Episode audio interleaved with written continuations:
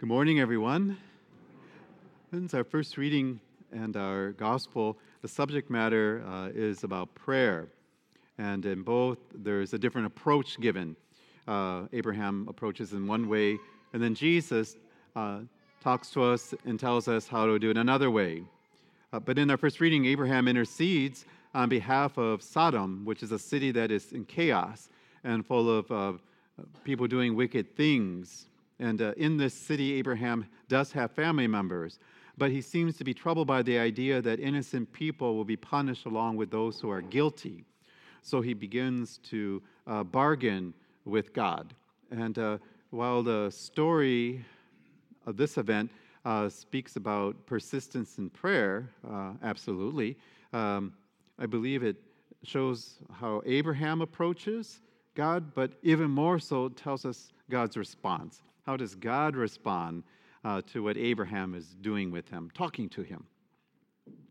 Friends, uh, we will see Jesus in the gospel, and I'll get to that. Jesus uh, has us approach God in a different way. And um, both of them are prayers. Uh, even what Abraham is doing is considered prayer. Um, St. Paul tells us that through baptism, the Christian dies to their old self, to their perhaps errant ways or to wicked ways, and they are to rise now to new life. And uh, certainly by God's grace does this happen and by faith, but by prayer. Uh, prayer assists us to rise and to live that resurrected life, that newness of life. So, my friends, uh, in Jesus' time, it was customary for every uh, notable rabbi or prophet of the time to teach his disciples uh, many things and certainly a unique way of praying. But typically, the prayer that was taught by that rabbi or that prophet usually incorporated uh, the demeanor of the prophet himself, what he was teaching. So some of the Lord's disciples, uh, remember, were previously John the Baptizer's uh, disciples.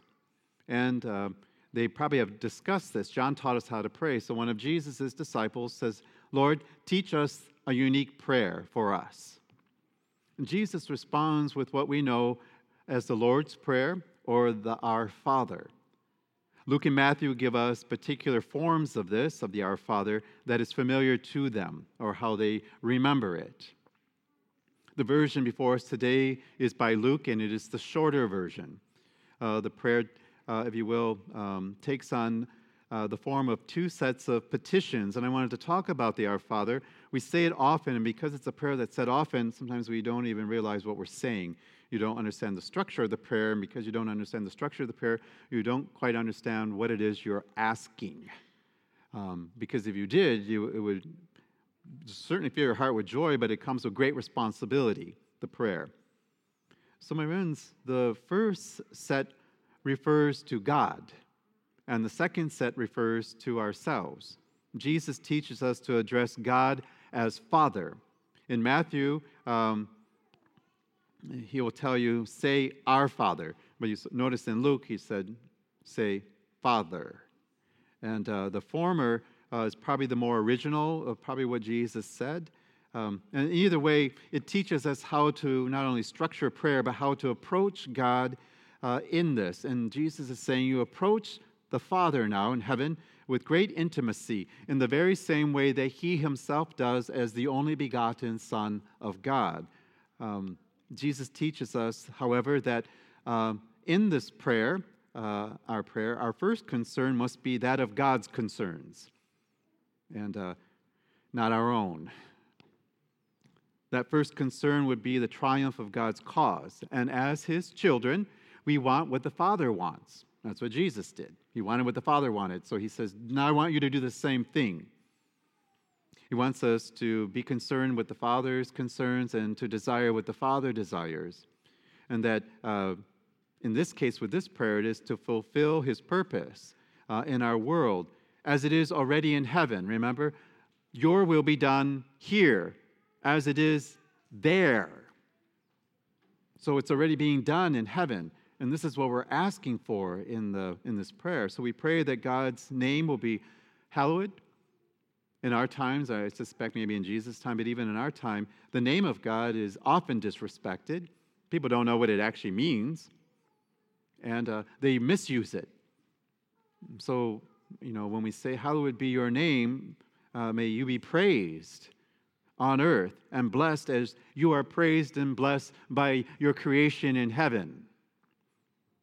And we pray uh, that His will be done obediently and lovingly on earth as it is already being lovingly and obediently done in heaven.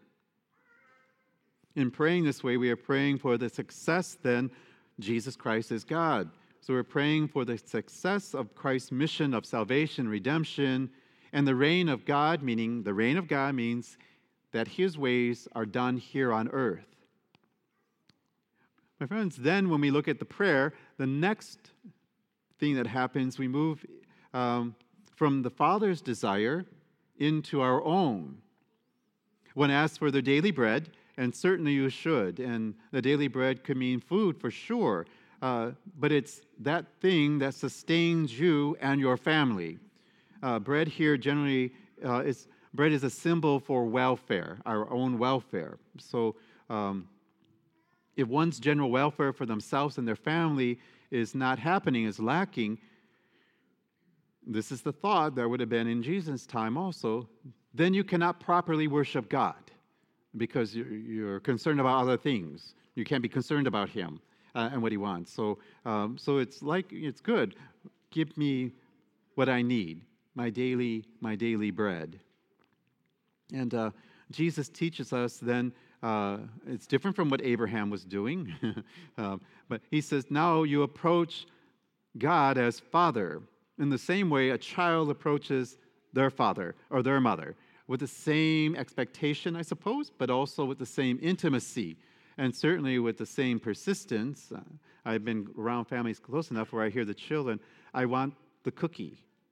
I want the cookie. Can I have that cookie? and the parent, no, not right now. And then finally the parent, no. you know, um, so, but you see the persistence, but also with the confidence that the child approaches. Um, and my friends, certainly scripture, Jesus will tell us if God the Father provides for the birds of the air and the lilies of the field, how much more will the Father provide for his faithful children when they turn to him for their daily needs? You'll see this, I'm paraphrasing it, but it's Luke 12 22. The next part of that prayer is we ask for forgiveness. But my friends, go back and look at the prayer again. We ask for forgiveness, but we ask for it on the basis of our own forgiveness of other people. Mutual forgiveness among the disciples of Jesus was a precondition of God's forgiveness, particularly in the last times. Go and see Matthew 6 15 we also then finally, the piece comes where it says, We pray that we do not succumb to temptation, but are delivered from that which is wicked, uh, which are two ways of saying the same thing, really. Um, so I'll give you the classical understanding and interpretation. This has been interpreted in, um, so that in the time, uh, this comes from the book of Revelation, in the last times, the testing that is accompanying those last times, God's kingdom, we may not fall prey to the evil one. It has been understood also that in the terrible outbreak of moral chaos and great confusion and violence, book of Revelation pieces, just before the end, when the powers of evil seem to have gained victory over the disciples, remember Jesus is speaking to his disciples. We are the disciples today, so it applies to us. That we will be spared and the apostles would have prayed that they would be spared, um, if you will, from the full impact of the final test. Uh, so, today, how would we look at that? Perhaps today, the test, the trial, or the temptation would be an attack on our faith, not only personally, but towards the church, but also a decline of faith. And my friends, I bring this up because Jesus asked, and you'll find this in Luke's gospel, Luke 8, 18, 8, when the Son of Man returns, will he find faith on earth? Our withstanding of the attacks on faith against the church, um, perhaps maybe that is when we pray the Our Father, maybe that should be on our minds and hearts as we pray it, to be delivered from these things. Certainly, each one of you have things that you want to be delivered from. whether it be illness or despair or fear, um, delivered from any type of human weakness or even from spiritual poverty. Please include those. I'm not saying don't, but I'm asking you to really look at the prayer and its style and how it was how Jesus put it together. So for all of you, in all prayer, you can structure your own personal prayer the same way Christ has shown us how he prayed to the Father while he was on earth. Huh? So, my friends, certainly, uh, may you and I be given the grace needed to withstand our trials of the day. And for some, it's many. May we have the grace to survive whatever test in whatever way or form that it presents itself to us. But also, let us pray that we have the perseverance in faith and hope and love, not in despair, in faith and hope and love when the cross comes. And Jesus said, Your cross will come for you, and you are to pick it up and carry it. And maybe you won't be laughing, but you don't have to do it in fear and despair. The Christian has joy in all things because Christ has triumphed already. But it is for some, their crosses are severe. And as a community, then we are to help them in that moment. So, my friends, when we look at our readings, our readings offer us an opportunity to relearn how to pray in the form that Jesus himself used. The Lord's Prayer is both a prayer, but it is also a study or a schooling on prayer. It is certainly a great gift from Christ to each one of us. The Lord's Prayer, or the Our Father, however you refer to it, is a teaching on a prayer form and the intent of the prayer. And this prayer helps to shape our hearts and our minds and acts as a balm for the soul. My friends, uh, what a great gift then to have the Our Father. But we say this prayer so often that sometimes we can rattle it without even thinking about it.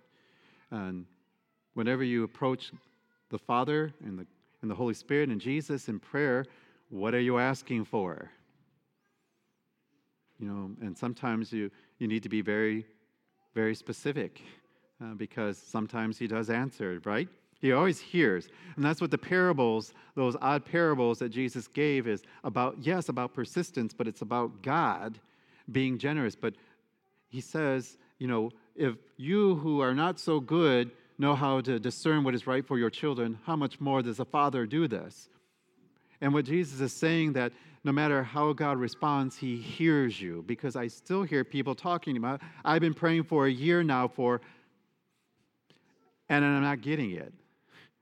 So God isn't listening to me. The parable, that parable, when we look, those parables tell us, no, He is listening.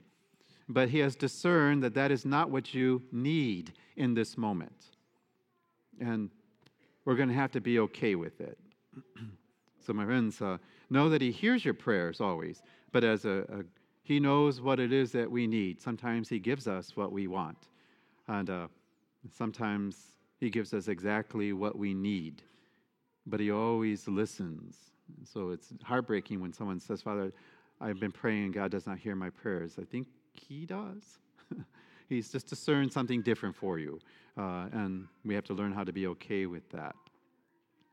So, my friends, as more and more people begin to return uh, to uh, the pews, coming into the churches after being uh, at home watching Mass on TV in their pajamas, with their cup of coffee. I'm telling you what people have emailed me. Uh, um, I've been trying to, um, and I beg you from a pastor's heart, when it comes to the Eucharist, we are Eucharistic people. It is the body, blood, soul, and divinity of Jesus Christ. We must show respect and reverence for the Eucharist. And uh, so, my friends, I remind everyone when you come up for communion, the expectation of other churches that uh, you will physically show that reverence uh, because uh, God reads your heart. So when you come forward, give a bow, not to me, to the Eucharist. And then when the minister says, the body of Christ, your response is, Amen. Not thank you. That is what you do when you return to the pew. You thank Him for the great gift. That is the proper time. Um, my preference is for receiving on the tongue, but Mother Church allows in hand or on the tongue. Uh, when receiving on the hand, remember, please, to consume the Eucharist immediately. Please do not walk away with the Eucharist in your hand. Uh, we need to see that you're consuming it, and that prevents uh, any abuse of it, meaning being left in the pew, by, which we had a few months ago. Uh, so I can ask you to please consider uh, um, being very, very careful. This is all. And if you notice your pastor being irreverent uh, in any way towards the Eucharist, you certainly, as a disciple, need to come and tell me. That's your responsibility also. Father, you did not show proper respect. And then that way I can take a look at it, take it to prayer, and make sure uh, that I am doing so. It starts from the top to the bottom. If I am not showing due respect and reverence, the disciples won't either. You know, as the pastor, uh, the disciples here in the church won't. So I'm hoping that as you know, folks see just you know, sometimes we forget some things we've been sitting at home watching mass on TV, and when we come back, we just lost a little bit of that reverence. So we'll continue working on that and towards that. Amen.